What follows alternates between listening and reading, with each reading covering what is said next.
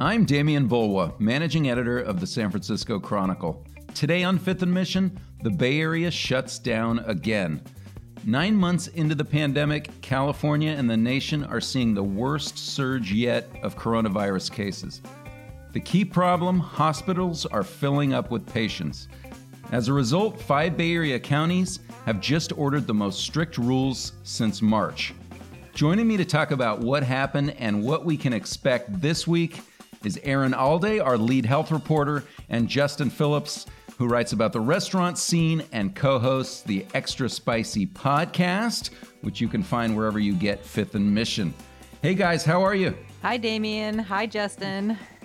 Hey, Demian, and hello, Erin. It's good to see you. It's always good to see you, Demian, but it's really good to see Erin again. you too, Justin.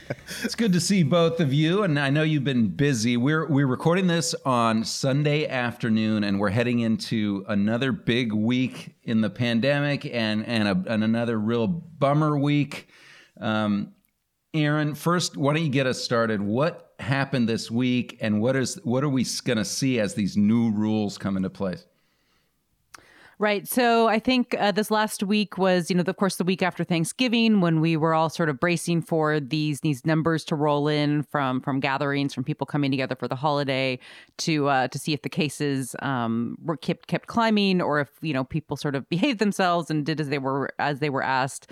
Um, and kept them themselves. The truth is, we don't, we haven't really seen those numbers yet, which is expected. Um, but what we saw, unfortunately, is just really dramatic numbers of cases um, all last week. Um, I think for the first time, we averaged about 20,000 new cases every single day in California. Wait, you're saying we um, haven't even area. you're saying we haven't even seen the Thanksgiving bump yet? No. Oh wow. Nope. Oh wow. Um, so oh, I mean, wow. you know, it's those those cases have have probably have certainly started trickling in. Um, but I don't, you know, but they're they're not we haven't seen the dramatic increase from that yet. Wow. Okay, but they took the steps anyway because of what we were seeing even before that, right? Correct. So, you know, I think that they were all sort of bracing for it and hoping that we might sort of see things. What they wanted to see was things starting to drop down before the anticipated Thanksgiving surge. And we just weren't seeing that. You know, we were seeing that they just kept continuing to climb, um, even though we'd instituted other restrictions. Um, it just was on a terrible trajectory. Um, if you, you know, these, these folks, these, these health officers that, that do the number crunching were seeing that they were going to run out of ICU beds. Um, I think that they, you know, anywhere from a week or two to the day after Christmas um, in San Francisco specifically, and the trajectory just was not getting any better. That's what they were really looking for. Was are we going to have you know at least a day or two of things slowing down, if not actually reversing direction? And in fact, they were just increasing and getting worse. And again, knowing we still had that Thanksgiving surge ahead of us. Um, so yeah, so on on Thursday, you know, the governor took the the extraordinary step of saying you know these regions that hit a certain capacity level um, with their ICUs would have to put in shelter in place orders. And on Friday, the, the Bay Area was not actually one of the regions that was uh, going to be immediately affected by that. But on Friday, several of the Bay Area health officers kind of rallied together and said, "No, we're not. We're not going to wait. We're not going to go on that governor's timeline. We don't like what's happening here, and we're just going to institute these right now." Okay, so we uh, tell us a, a, little bit of the specifics, the ones that really that people seem to be most focused on: restaurants, salons, playgrounds. I would say you hit the, you hit the main three there. Um, you know, for the first time since well, actually, I guess I can't remember exactly. Justin probably remembers exactly when um, when the restaurants reopened for outdoor dining, but it's been months. Um, but those are completely shut down again. So we're back at where we were, you know, in March and April with the initial shut shutdown order. Um, playgrounds, of course, had only recently reopened after months of families, you know, really pushing back against that. Um, so those are closed down again. People are not happy about that. People are really not happy about that one because playgrounds, of course, are outdoors. Um, we're all told we should be outdoors. Outdoors is safer. Um, you know, arguably the same thing with outdoor dining. So I think there's been a lot of frustration with a couple of those specific kind of orders. Um, but yeah, things like hair salons, nail salons, those have been reopened since I think September. So, you know, we're losing, it feels like we're losing a lot of ground and we're really back where we were, you know, right at the start. All right. All of those rules, county by county, are available at sfchronicle.com. So go there if you want the specifics. Justin, you know, even before this latest order, you had an article about how a lot of restaurants are considered going into quote hibernation um, because it's just too much with the winter and the weather coming. They're really in bad shape, right? Oh man, it, the business itself was never. I, I think that's what I always try to remind people is that it wasn't a glamorous business to begin with. People weren't celebrity chefs raking in a ton of money. Um, everything was like a razor thin profit margin. Throw in a couple of months of having to do takeout and to go, ser- you know, delivery service, and those numbers weren't high because you know people weren't going to their favorite neighborhood spots as often anymore. And really, just the idea of hibernation just closing for a couple of months until things seem like they're better, until maybe indoor service comes back, till the pandemic numbers are under control, or, or it's it's just more appealing for these uh, restaurant owners now. It's tough, man, super yeah, tough. Not only that, but it, they've invested a lot in all these heat lamps and parklets and tables, and it looks like they've put oh, in yeah. thousands and thousands of dollars. Oh man, it's like uh so we had a story recently. There's a couple of places in Chinatown that, um, actually one in particular that uh, spent between ten thousand and twenty thousand dollars on their outdoor dining setup.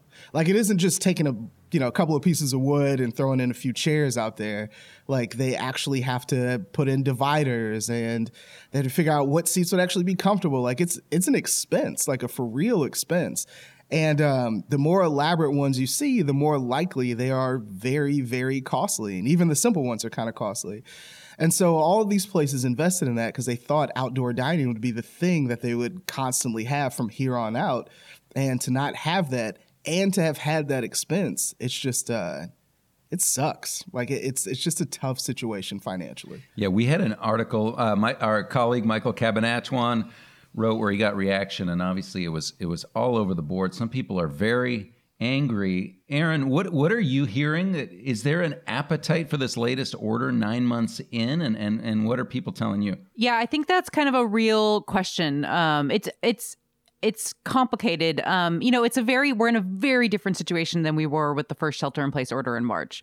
Um, in March, you know, people were freaked out by this this new virus, right? Like we didn't know how deadly it was going to be. We didn't know how bad it was going to get. Um, this was all new, and you know, let's be honest. Like there was a little bit of a sort of we're all in this together, almost excitement, right? Like this is like, oh my god, this is a pandemic. Like this felt pretty like thrilling and scary, and there was this like we can all do this. This like real kind of yeah, everybody kind of like we're all we're in this pl- same place. We just have to kind of buckle down for a few weeks, and um, shelter in place sounded kind of novel and exciting. So I mean, there was a sense of, especially in the Bay Area and even throughout California, of you know everybody kind of working together and and we're all in this together kind of attitude um, that I think meant that people really did just stay home, right? Like people were really paying attention to that um, and not seeing each other and not going about their business and just being very careful. Um, we also had much lower numbers then, so it didn't take that much really to get things kind of stamped down to a much more manageable level now here we are so many months later there's so much more virus in the community. I mean 20,000 cases a day in the state 2,000 in the bay area is just it's off the charts. Nobody anticipated we would be this high this bad at this point. But also everyone's exhausted everyone's fed up with this situation. Even people who are totally bought in locked in think that this is a real deal are tired of it. Plus we're in the holidays, right? Like if ever there is a time when people want to gather together, it's right now and they're really determined to make that happen. Um so we're just seeing, you know, a lot of factors that are striking against us. There's the fact that we can't gather outside as easily if we want to. Um, you know, even if if it's allowed, which it's not allowed, we we we can't do it because it's colder and whatnot. So there's a lot of concern that people aren't going to really be as sort of well behaved as they were back in the spring. But there's kind of an argument to be made to be made that that's why we needed such a blanket shelter in place right now is because this sort of piecemeal attack of kind of this targeted closing down just certain sectors, kind of giving people, you know, curfews, giving people sort of random bits of things to close down. That clearly wasn't working. We we knew we saw in the case counts that that wasn't working. But also that's frankly really hard for people. I mean, I've talked with probably you about this. I, I'm about as tapped in as anybody can be in terms of what's going on. And I, for a long time, couldn't have told you what was allowed in my county versus any other county. It just got too confusing. Um, people were exhausted by that. So, you know, I think the hope is that a blanket shelter in place order, A, is just straight up easier to understand, but also, you know, it really gets that message across of just how serious a situation we're in right now. And I think the hope is that even if people can't be quite as on board with it as they were in the spring, that the message will get across clear across clearly enough that people you know, will maybe get 70% there and that that would have enough of an impact on our cases that we can at least protect our hospitals, which is really all that we need to do at this point. We just need to keep keep those hospitals from not being overwhelmed. All right, let's take a quick break. More on Fifth and Mission. We're talking about the new pandemic orders right after this.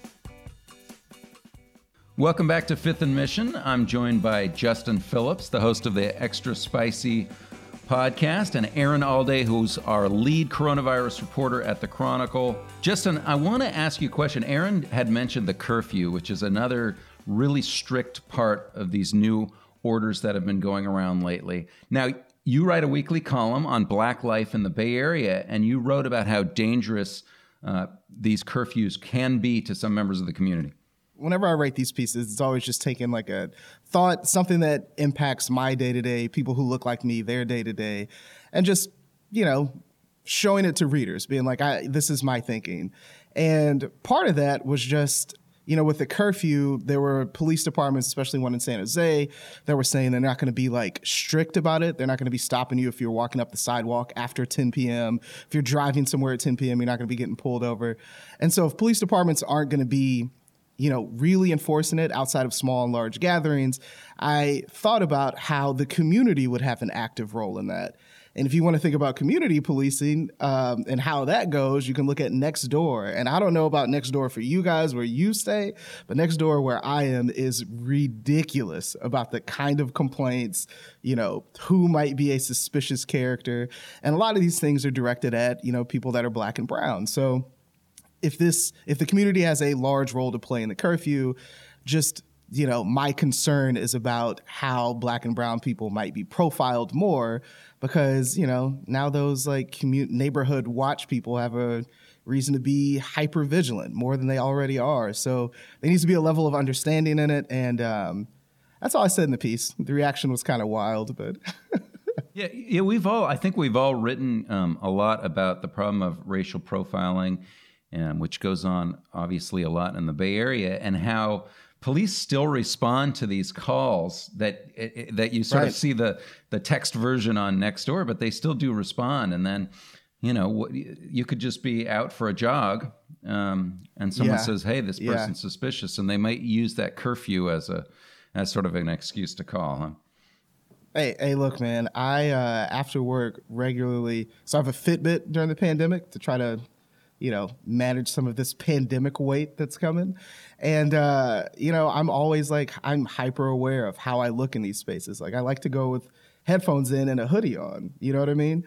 And depending on the neighborhood I'm in, I will definitely pull the hoodie back and, you know, smile and wave at people on some Mr. Rogers type of stuff just because I don't want any kind of situation. And I can imagine that, like, during this curfew, you know, if you work all day or something, it might want to get some fresh air at night, you've been in the house all day, and you look like me, it might be a little bit more. Um, might be a little bit more anxiety than normal that comes with that. So, just something to think about.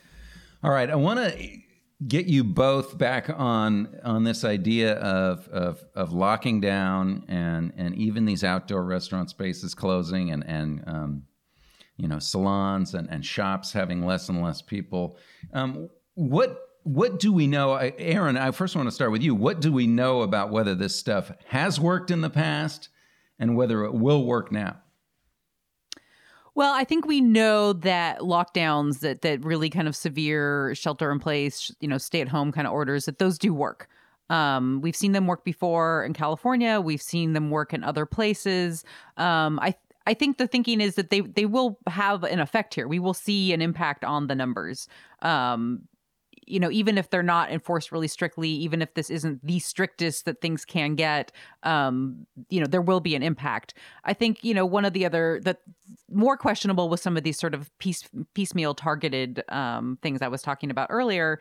You know, when you close down very specific sectors you know, a lot of that stuff we don't have evidence for. And sometimes counties will do that, will make a choice because maybe they have seen something in their numbers and their their their cases that they're seeing and they when they do that case investigation that contact tracing they find that there's a certain sector that has you know seems to be a hotspot but that's not often the case. They don't usually have that information. And frankly when they do have that information they very rarely share that with the public including the media. That's been kind of an issue throughout this pandemic um, but but to be you know getting back to the point at hand for most of these targeted things and if you pick out any one sort of sector that's that's included in the shelter in place we usually don't have evidence for that. So i don't you know we don't have playground outbreaks. Um, even outdoor dining i don't know that we know for sure that that you know it's in and of itself is dangerous. I think what they're pointing at, what they what they will tell you is when you have this much virus in the community pretty much you know every single interaction that we have that once was reasonably safe becomes riskier. Um so that's that's part of it. Um you know the other part is is kind of going back to that simplicity. You know we're just trying to get this message to people stay home. Don't be around other people. End of story right? Like we're not going to try to pick apart what's more dangerous what's not. That kind of leads to divisiveness. It leads to anger resentment frustration. Instead if you can just say you know what? It's all bad right now. Just don't do it that is sort of it's it's easier for the public to kind of you know abide by that. It's it gets the point across. It, it's you're going to have more chances of of a greater impact on these cases when we're in a dire situation like we're in right now. All right. So for you justin i mean what were you seeing particularly in in outdoor spaces?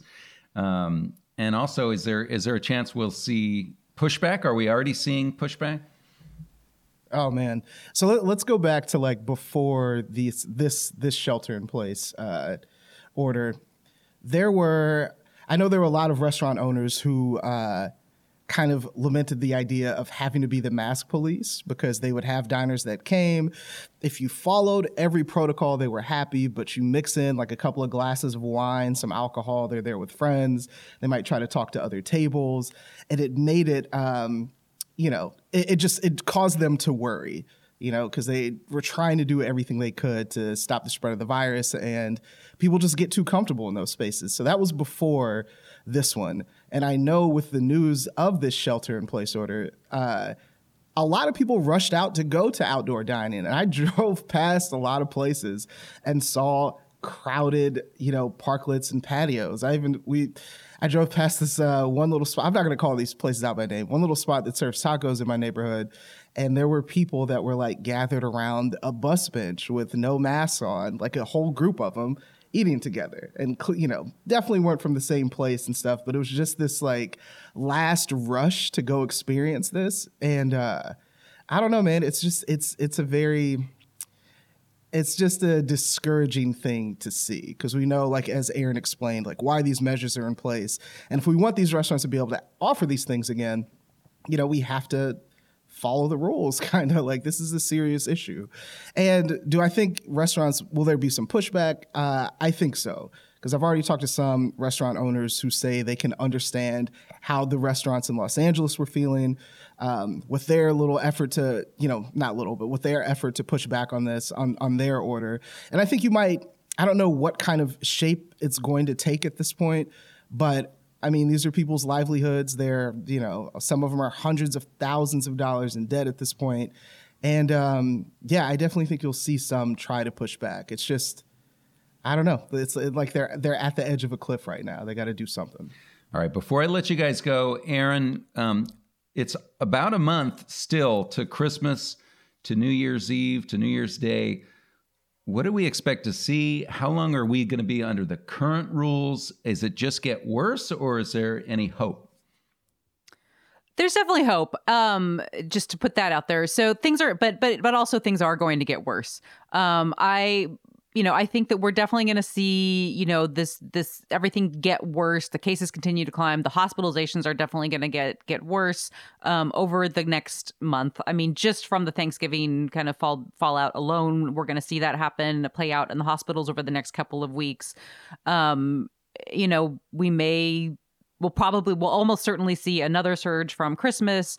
Um, I think the hope is that we just we just need to hang on to our hospitals. We just need to kind of rally around the hospitals, keep those from being overwhelmed, um, keep those ICU beds kind of available as much as we possibly can through the, these holidays so that as bad as things get, as many cases as we get, um, if we can just protect those ICU beds, we'll be okay. And the hope is that this is this is as bad as it gets, right? Like so if we can just power down through the this this holiday and get to January where presumably people hunker down again anyway, even in a normal year, you know, we're all recovering from the holidays, it's cold, we're kind of just tired and and kind of being quiet through through the start of the year. So that's going to happen naturally.